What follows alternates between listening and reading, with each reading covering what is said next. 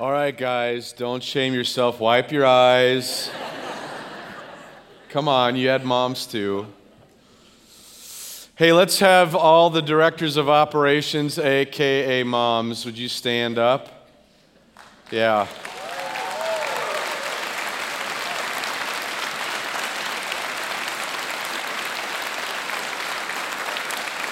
Stay standing. I'm going to pray for you guys. I'm going to pray you start getting paid for it. How about that? Uh, let's pray. yeah, a lot, a lot of applause there.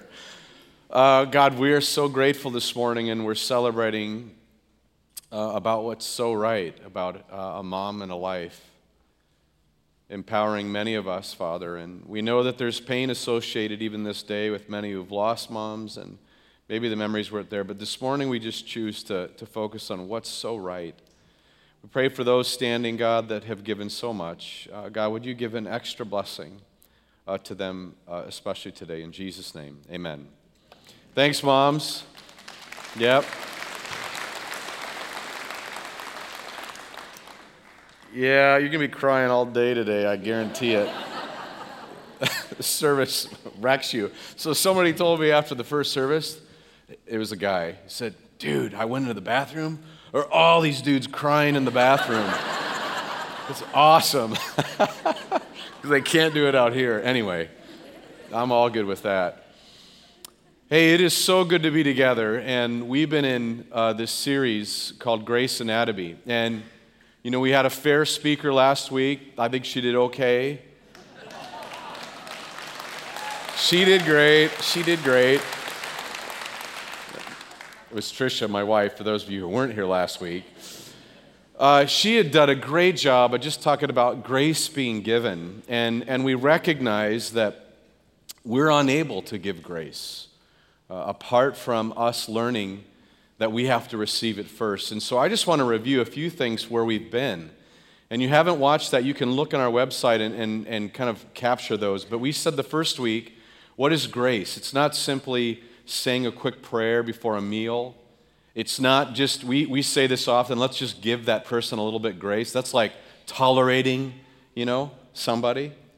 No, grace is the unmerited favor of God that you and I did not earn or deserve. And we talked about that the first week. We said also that this grace is really Jesus.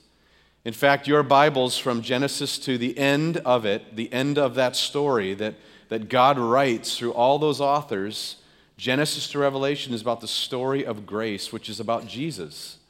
It's an epic story about how God redeems a lost creation and his people.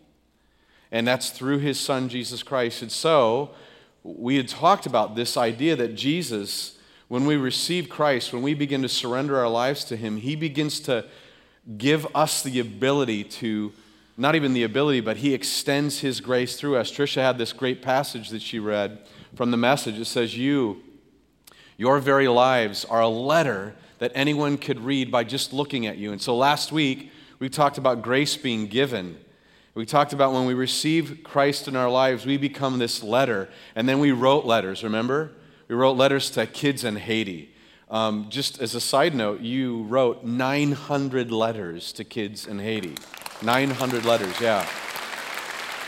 And, and those letters become a, a, message of grace. Some, I don't know what you wrote in your letter, but the, the message is about, you know, be encouraged. God's with you no matter how hard it gets. And so, what, what a great example, a living example of extending grace. And so, Paul's saying to this, this group of Christians, Christ himself wrote on you, not with ink, but with God's living spirit, not chiseled into stone, but carved into human lives, and we published it. In other words, when we receive Christ into our lives, when we begin to surrender ourselves and we receive that grace, we can't help but extending grace to others. We become a letter and we begin to see this grace. And so Trisha had that PVC uh, elbow, remember? And talking about when it's cleared, when we get rid of bitterness and just that we start to we stop comparing ourselves with people. We start looking to the grace that's given us in heaven. We have this great thing that happens through us, grace just starts to become flowing out of us. And, and this morning I want to talk about what does it look like to see grace in action. And Mother Teresa says in an interesting way, she's addressing an audience. There is a light in this world, a healing spirit, more powerful than any darkness we may encounter. We sometimes lose sight of this force when there is suffering or too much pain, but then suddenly the Spirit will emerge. She's talking about Jesus. Emerge through the lives of ordinary people who hear a call and answer it in extraordinary ways. In other words, when we are recipients of God's grace, we find ourselves where people are lonely and hurting and broken. In other words, the scripture calls it in a dark place. And we have this ability, which we don't even recognize, to bring light. The Bible talks about this that you are a light unto my feet, a light unto my path. We, we are able to bring that without us even trying.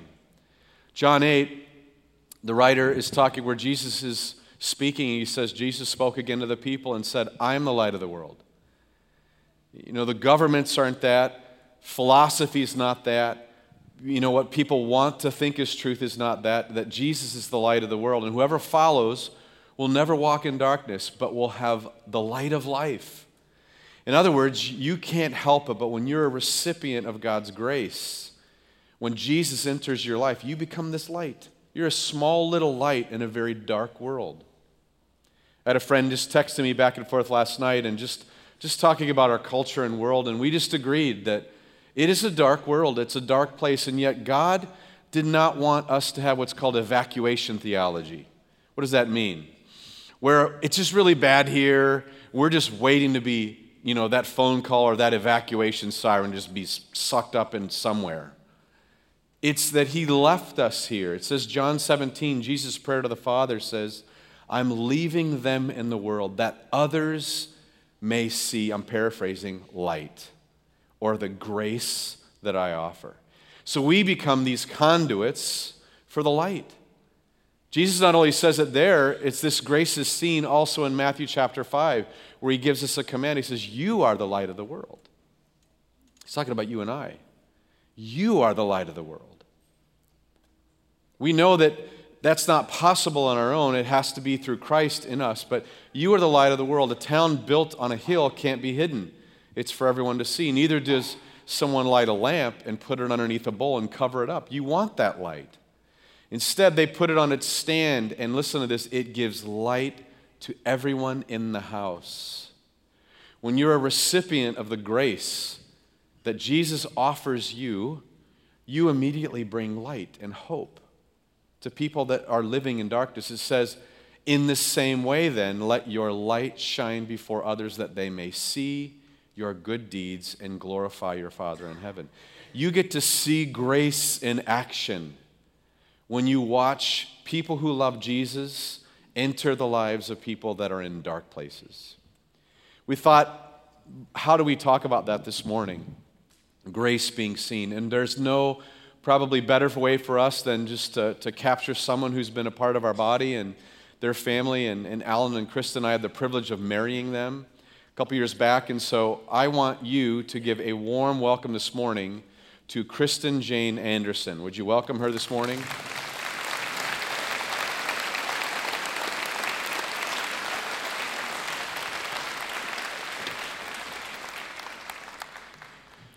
So, Kristen uh, has uh, been a part of our body for uh, some time, and uh, she has an interesting story. And, and you and I go back um, before the wedding, even.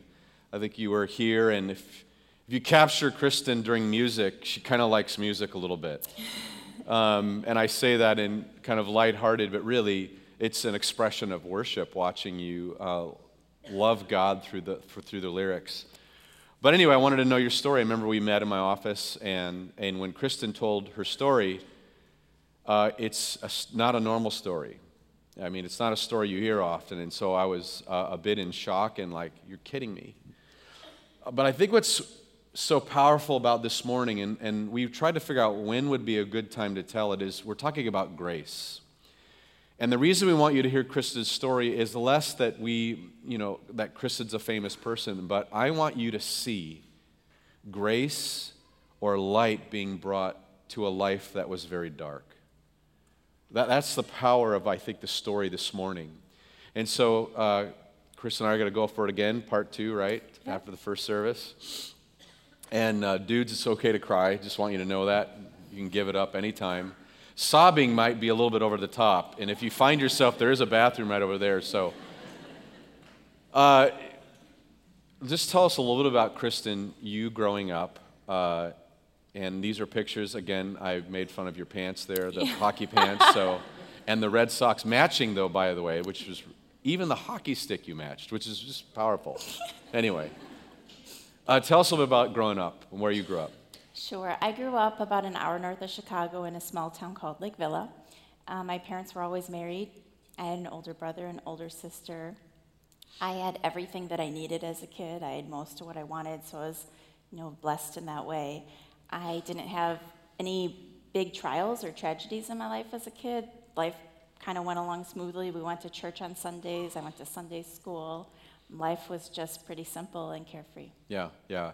Is, is your mom in here? Is mom in here this morning? Is she? She was the first service. Stand up, mom. Director of operations, right there. Yep, there she is. I just had to do that. I'm sorry. So, normal childhood, you know, and talk just a little bit about, about your faith. I think that's important for us to understand this morning. Kind of, you grew up going to church, but talk a little bit about where you were at with God at that point. Yeah, I was in church every Sunday, but I never really had a relationship with God. I didn't know how to do that. I didn't know that I was created for that. I didn't know what a big difference He could make in my life. So, spiritually, I, I don't know any other way to describe it besides that I was dead in that way. I would pray once in a while, but it was just a small part of my life. And so, it didn't really help me at all. It didn't really make a difference. Yeah. Seems like, as you talked about, again, I've heard your story a couple times. Correct me if I'm wrong, but it was like you knew about God, the answers about God. Right. It was like the religious side of faith. I knew that God created the world. I knew that Jesus was the Son of God. I knew. You knew the right answers. Yeah.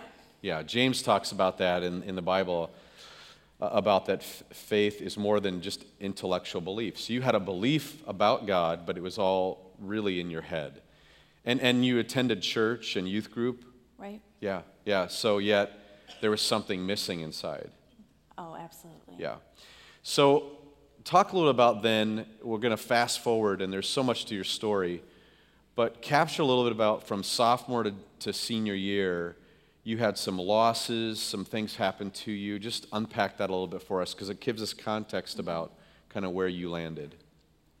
Yeah, the beginning of high school was pretty normal, but then towards the end of my sophomore year, things started to go wrong. And it started first with a friend who died in a motorcycle accident, which I didn't expect to happen at all. You know, I'd never even dealt with death, so that was very hard for me. And then, just as I started to kind of move forward from that, uh, another friend died in a car accident. Hmm. And very shortly after that, a friend was diagnosed with a brain tumor, a terminal brain tumor. She passed away from that, and then I lost a friend to suicide, and it was all within about a year and a half. So, time. four friends Four that friends. you knew. Yeah. And then my grandmother passed away too. Your grandmother passed away. So, and I just, I had no idea how to handle that. I, I, nobody was really talking about their feelings, so I didn't talk about my feelings, and I started to fall into a deep and scary depression. And, and so think about this this morning. I mean, many of us have lost one family member or a friend, uh, four within a year. And I know some of us have that story of maybe multiple, but just as a high school student, and then not knowing where to go with that. Because all you have is, is a religious answer, Right. right? Right. You know, and was there anything going on about, were you confused about why God that would let that happen to you? Yeah, I got really discouraged about this world. I was like, why, why does it have to be so painful? Why do bad things have to happen? Why do you need, those sort of questions? I, I was thinking about that all the time, and Yeah. becoming more and more disillusioned, more discouraged, more hopeless. So I, I think some other things happen. I don't know if you want to share those, but it, you kind of get to your senior year. So just unpack that a little bit before we kind of get to where you had to. After my friends passed away, I ended up being raped by um, a acquaintance, and then I was being stalked by two young men, and all of that kind of came to a head, and I just went numb inside. I didn't know how to handle it. I was in denial of being raped, didn't want to deal with that, and I uh, got uh, much farther into this depression, and Yeah. just started to hate myself, started to hate the world, hate life. Yeah. The Bible actually talks about, was interesting, I didn't say this the first service, but uh, despair is actually a sin. I, I thought it was fascinating to read about that because we, we have a lot of people in our culture today, and many of you have gone through that as depression. And quite frankly, most of us are going to go through some low times in life. We all, you have to be, in order to be human, you have to be depressed at some point in your life. But the farther depression sinks, when it gets to despair, despair is the proclamation that there is nothing to trust in. There is no creator to trust in. And it seems like you got there, and uh, ob- for obvious reason, the loss of those, and then to have that abuse in your life. And for a young girl, which, which is interesting, and again, I'm, I'm looking at you because I'm trying to highlight goes to church, normal life at school, but the loss of four friends, uh, this, this horrible event to happen to you um, physically, and then there, there's no answer. There's, there's, no, there's no solid foundation. There's no light in the midst of that dark place. So, Kristen, just unpack for everybody here what, what, where did that take you um, to that night in January to make a pretty big decision? Um, well, I ended up um, wanting to go to a friend's house after church on a Sunday. I was supposed to be grounded, but I left anyway. And then I got dropped off down the street by my friend, and I started to go home, and I just didn't want to go home. I didn't want to deal with my life, so I went to the park that was kitty corner across the street from my parents' house just to try to think about my life a little, sort things out, cheer myself up a little bit if I could. I wanted to kind of gather my emotions before I went home and Because that's all you have. Try to cheer yourself, try to find mm-hmm. some level of mm-hmm. happiness, yeah. Yeah. And so I did that for a little while, and then I remembered in this small town, the police will patrol the park just for safety's sake and make anyone who's there go home. But the reason I was there was sadly because I didn't want to go home. So I looked around to see where else I could go before. And can we stop for a moment? I just want to make sure, because it, it wasn't bad at home. No, no. right? Because your mom and your dad are loving you, they love the Lord, right? The, Yeah, the very picture here is not like it's loving. abusive home. No, and Yeah. that's the that's the sad part about it to me that I didn't want to go home. I definitely could have went home. It was a Yeah. safe environment. I just was so overwhelmed with my life. I didn't know wh- what to do anymore. I just I just wanted everything to stop. Hmm. So tell us what happened. So when I remembered that a police car came, they would make me go home. I looked around to see where else I could go, and I saw a train that had been parked on the edge of the park. I figured for about three weeks because I'd driven by, it hadn't gone anywhere. So I went over to the train and I sat on it, and that wasn't something I normally did. I didn't plan trains or train tracks, but I sat on that train, and sitting there triggered a thought process that I'd had about suicide, and I started to consider that as an option for the first time ever. I never thought that I would take my life or try to take my life or even ever want to, but I started to consider it as an option in that moment, just feeling like my life was never going to get any better, like I was never going to feel any better, I was never going to be able to handle it, I would never be strong enough, it wasn't worth it anymore. And there was an interesting thing going on in my head. I would think, like, there's no reason I'm here, and then I don't think there's no reason I'm here. Then I don't think there's something I'm supposed to do here, and then I don't think there's nothing I'm supposed to do here. And I would think it's going to get better, and then I don't think it's not going to get any better. And I didn't realize it at the time, but I believe firmly now that there was a spiritual battle going Yeah, on in my head yeah. between, you know, Light and evil, dark. between God and Satan for my life. Right. I just thought that I was confused and, you know, didn't know what to do. But as I'm being pulled back and forth, all of a sudden a train starts to come. And I hadn't made a decision. I didn't know what to do. Again, I didn't really want to die. I just wanted my life to get a little bit better.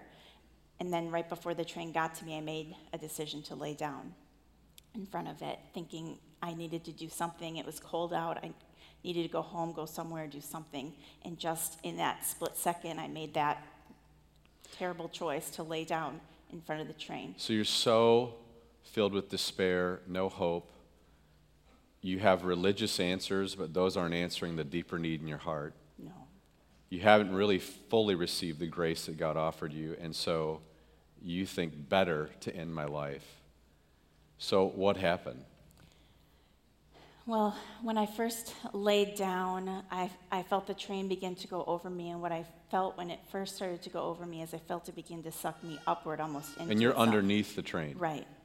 And then very quickly after that, I felt something seriously push me down and hold me down into the ground. And I am sure now that that was God just protecting me and sparing my life. Because the train's going over quite fast. Yeah, yeah. It says in the police report that 33 freight train cars went over me at 55 miles per hour. And yet, here you sit. Um, unbelievable. When, when, you, when Kristen first told me the story, it's one of those that you're like, what? What? um, and I'm, I'm not trying to get you to laugh at that, but you hear that and you're saying, no, no. Can someone find themselves, ah, it gets me so low to, to end their life? And a miracle, though, you're here. So, uh, part of the reason I wanted you to tell this story was, was not because of what we just heard, but I want you to hear at the very bottom of, of someone's existence, uh, at the very darkest place of a life. This is where grace is seen. And so, listen to these amazing lights that are brought into Kristen's life. And so, let's just start from amazing your living. So, so there's some medical miracles that of, of God's grace really in that. Just unpack a couple of those. Um, well, I first of all was told after uh, everything happened that they tried to flight for life me, which is something they weren't able to do because it was so cold and foggy out that night. So they did something that, that they'd never done since. It wasn't pro- protocol that they'd never done beforehand, and they had wanted me to go to Froedtert to Milwaukee. That's why they wanted to flight for life me, but they ended up closing all the roads and the intersections from where I was to the closest hospital in the area that could take me. And it says in the police report that it's normally a 45 minute drive, but that they got me there in eight minutes. And it was details like that that helped me start to see God in hmm. my little life. When I got to the hospital, I remember them asking me my name, my parents' name, my sister's name, their phone numbers, and I was able to answer all their questions. And they started talking about how they felt like they were witnessing some sort of a miracle. And I was confused by that. I didn't really feel like a miracle. I didn't really even want to be a miracle. But they said that scientifically you're supposed to die after you lose five pints of blood, and I had lost eight, and I was still very much alive. I was talking, I was conscious, I was aware of everything around me. So I remember, you know, afterward thinking a lot about that and how God, you know, just Yeah. overcame the impossible. Let's just back up for a moment. I, I want to, I know we didn't talk about this the first service, but I'm curious to, to have them hear this. So remember your story. You're still not out of your depression Right. Because you're still pretty overwhelmed. Um, but something happens on the tracks that we did talk about first service. I want to not miss that. Yeah. Because there's something you sense in that moment of just realizing what you had just done. You've just lost your legs. Yeah, I'll go back. Yeah, go back to that. Right after the train stopped, um, I had no idea what to believe. I didn't know if I was alive or dead. Yeah. I started to look around to see what had just happened, and when I looked around, I looked behind me to my right, and when I looked behind me to my right, I saw my legs. And that was like when reality sort of started to hit me. It- But it felt like it was a nightmare. It felt like it couldn't be real. This was terrible, unreal. So I crawled out from underneath the train to, to try to reassess the situation, to see if my legs were actually gone, if this was just a bad dream. And when I looked down, I saw like my nothing where my left leg was because it was so dark out. And then I turned my attention to my right leg, and that's when I, I ran my hand below my leg. I saw the blood. That's when pain really hit me. I, I told you in ser- first service that when the train was going over me, I felt pain, but it was sort of a dull in the background sort of pain. Now it was much more loud in your face Yeah. sort of pain. I started crying uh, harder than I'd ever cried in my life for my mom, the way a small mom. child would. I was in the worst pain I'd ever, ever been in in my life. And all of a sudden, this peace just starts to cover me. And I started hearing the song Amazing Grace play over and over in my mind. And I was overwhelmed. I didn't know what was happening. I, I thought maybe I was dying and going to heaven. I didn't know what was really happening. But I think now what was happening is God was just showing me that really there's nothing my mom could have done to help me in that moment. Only He could help me in that moment. And He Right. was going to be there for me. And I, and I don't want to uh, paint the picture that all of a sudden, okay, now Kristen's good. You know, she had this moment. Because really, you're still str- you're kind of mad. You're still alive. if I remember your, yeah, like I said, when I got to the hospital, they were talking about me being a miracle, and I didn't want to be a miracle. you didn't want to be the miracle, right? But there's glimmers of hope. So now let's transition from just the medical reality of, of that miracle, but then there are these people that become these conduits of light to your soul. So just paint a couple pictures of, of some of those people. Sure. There was one couple right after I got out of the hospital who were friends with my sister who came over to have dinner with our family one night. My mom invited them over because they called to see how we were doing and they just wanted to encourage us. And after dinner, we went into the living room just to have some conversation. And very shortly after uh, we sat down there, the husband of the couple started to share the gospel with me in, in a way that I had never heard it before. I, I- you know, I knew that Jesus died for us. I knew that he was the Son of God, but I didn't know that God created me and all of us to be in a personal and real relationship with him. He told me, you know, that the reason Jesus died is so that we can have that real and personal relationship with him, so we can spend eternity in heaven with him as well. But we have to choose to accept Jesus for the forgiveness of our sins and let him lead our lives. And I just had never heard anyone tell me that before. I knew that I was a sinner. I knew I had a lot to be hmm. forgiven for after trying to take my own life. I knew that something very special and important seemed to be missing in my life.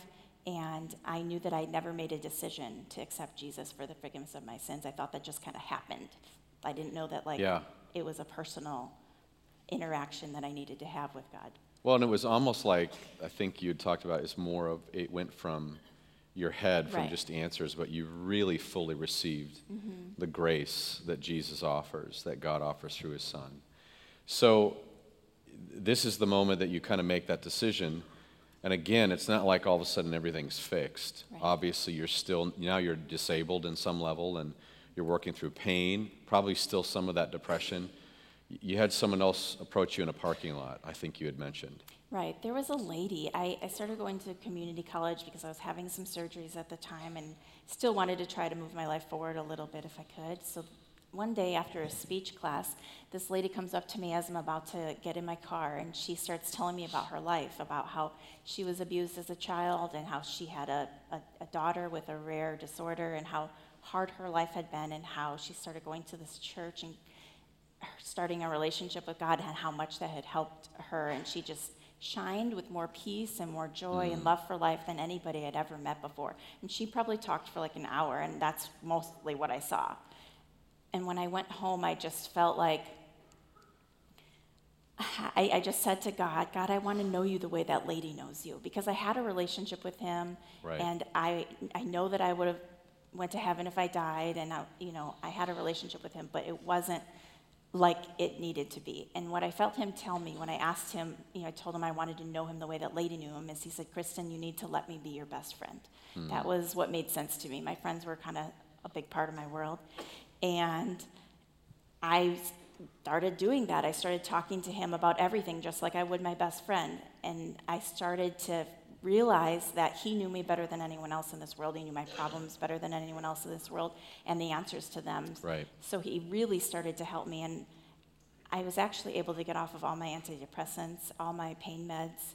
And I started to feel like I was just walking right out of my depression the more I walked like hand in hand with God. And I felt like I started to experience the peace and joy and love for life like that lady had that I always wanted but never had before. And you'd mentioned too, I mean, again, and I want, we, we're rushing through a whole lot. And it's in her book because you, you talk from the loss of that many people, um, the sexual abuse, which uh, you guys, there's, there's some in this room that have experienced that and, and, uh, or in depression. I, I want to make sure you know that, gosh, after the service in the Connection Lounge, if you want to talk to somebody, there are resources for you, in other words. And I don't want to, we don't want to over spiritualize this to say all of a sudden, and Kristen was all good and everything was great. You still struggle with some of those things, but you were a counselor, I think, got around you and worked through that. Yeah, I ended up, I wasn't seeking a Christian counselor. God just worked that out for me, I guess. I feel very blessed. But I had a Christian counselor um, that the hospital hooked us up with. And she spoke more truth and- life into me than anyone else at the time. And one of the things she had me do was memorize Romans 8 1. And that's where it says, Therefore, there is now no condemnation for those who are in Christ Jesus. And I started memorizing that over and over. I would say it to myself, and it started to sink into my heart, sink into my mind a lot more. And I started to get it. And I realized that if God could forgive me, there was no reason for me not to forgive myself. Mm. Because in a lot of ways, that was what was holding me back. Right. Um, why I was still struggling so much with my depression, even still some suicidal thoughts. Yeah. I, but once I started to forgive myself, I started to find a lot more freedom. Yeah. And probably finding that joy. Oh, as, yeah. As we yeah, much, much more. Yeah. Not amazing? In the midst of that brokenness, that He can bring that grace. So tell the story about the, I love the story of the rescue worker. It's probably my favorite part of the story, just the, what, what God did through that person bringing light to you. Yeah, there was one guy, he's a, a favorite person of mine. He was actually on the scene that night of my attempt as a paramedic, and he was helping to get me ready to go to the hospital. And after that, he went home to his family, told them about what had happened, and they prayed for my healing, for my, you know, physical healing, emotional healing, and for my salvation. And I didn't know him. I didn't know anything about him. He didn't know anything about me. He just knew what had happened that night. And three years later, at the recommendation of my counselor, I rolled into his church, not knowing this guy at all. And he said that he leaned over to his wife, Tammy, his name is Bill, and he said, Tammy, that's that girl on the railroad tracks that night that I told you about that we've been praying for. Mm. And they didn't know that I had surrendered my life to the Lord, that I, you know, was saved now or anything. But that church ended up being a great place wow. for me. And what I just love about that story is how God showed them that He heard their prayers and He was answering their prayers too. So, I, I just again, as a side note, too, about grace, uh, sometimes you won't have that personal interaction about grace, that God's just gonna, is going to use your life to bring light to people. And what a great story about that. How, how amazing for them, even, just to witness God's grace through their life. Yeah, it was incredible for them. I, I, I would say equally incredible for me just to yeah. see that God was at work in all these small and big ways throughout. You know, He was just faithful over and over and over. So you have uh, a director of operations, your mom, and I don't know what it calls us dads. Um, director of finance, I don't know. Um, facilities or something like that. uh, but man, I love some of the stuff you talk about your mom, and I'm just going to read what your mom had ended up saying about this, and it's in the back part of your book. But this is her mother speaking. It says, Seeing my beautiful 17 year old daughter with no legs is overwhelming. I wanted to trade places with her and take the pain away, give her my legs. I could barely stand to see her in pain and not be able to do anything about it. I didn't want my baby girl to have to go through this. She was so very young.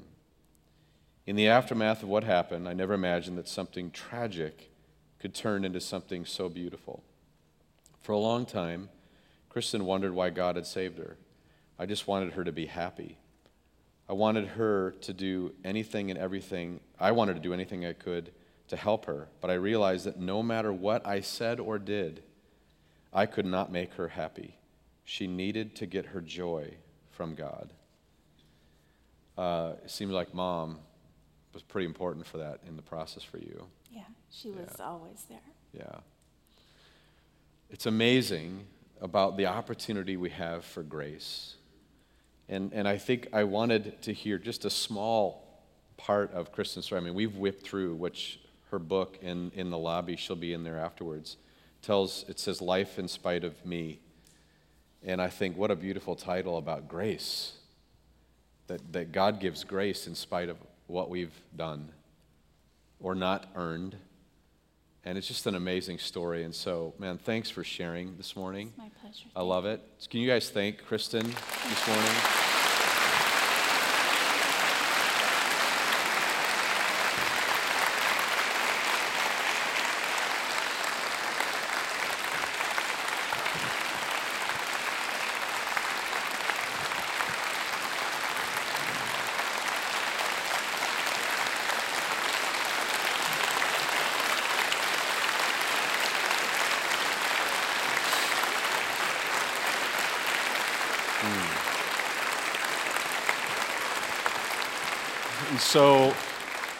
This is a picture of her family. And uh, Alan uh, brought in two kids, so it's a blended family. Um, this is their, uh, I was going to say little guy, but it just doesn't work because he has potential, football potential for sure, Grayson, um, but named after the idea of God's grace. Uh, but something very powerful that I wanted to share is that having the privilege to marry uh, Alan and Kristen, one of the desires was for her to walk down the wedding aisle. And so uh, she had been practicing with new prosthetic legs, and uh, so I was the pastor, and there's Alan and I, and they open the doors, and on comes the song Amazing Grace. I can't hardly even think about the thing because it was over. I mean, I was sobbing. We're, Al and I are both holding each other, sobbing. Uh, I was overwhelming. But I think about that picture and I think, do you realize that this morning, that's your story? That if you have received the fullness of God's grace in your life, it's your story too. And that God celebrates that day that He joined you in your journey and brought that light of life to you. The, the passage says that you're to let your life shine before others. And so, as Bobby comes up and we begin to sing, my question for you this morning is Have you allowed the light that God's given you to shine to others?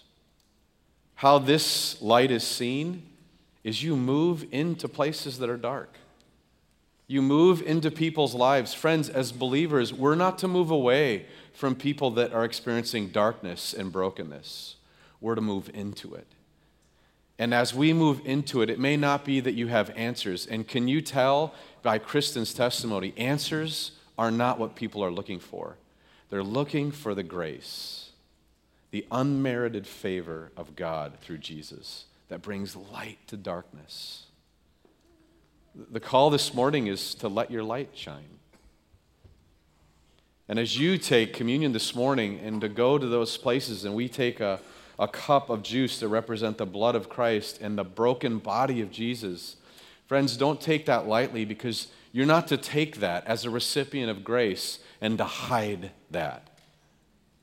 You're to let that light shine. You're to let that grace come through your life. This morning, if you're holding on to bitterness or something that's unforgiveness, someone's disappointed you, if you're holding on to something that's blocking you as a conduit of that light, might you let go of that? Might you look heavenward to a God that just kicks the doors open and says, Come now, my bride, that receives you. What an amazing grace. Father in heaven, this morning we celebrate one story that Kristen shared, but many stories of us in this room where light came to us. Father, might we this morning be reminded that we're to be that light for others.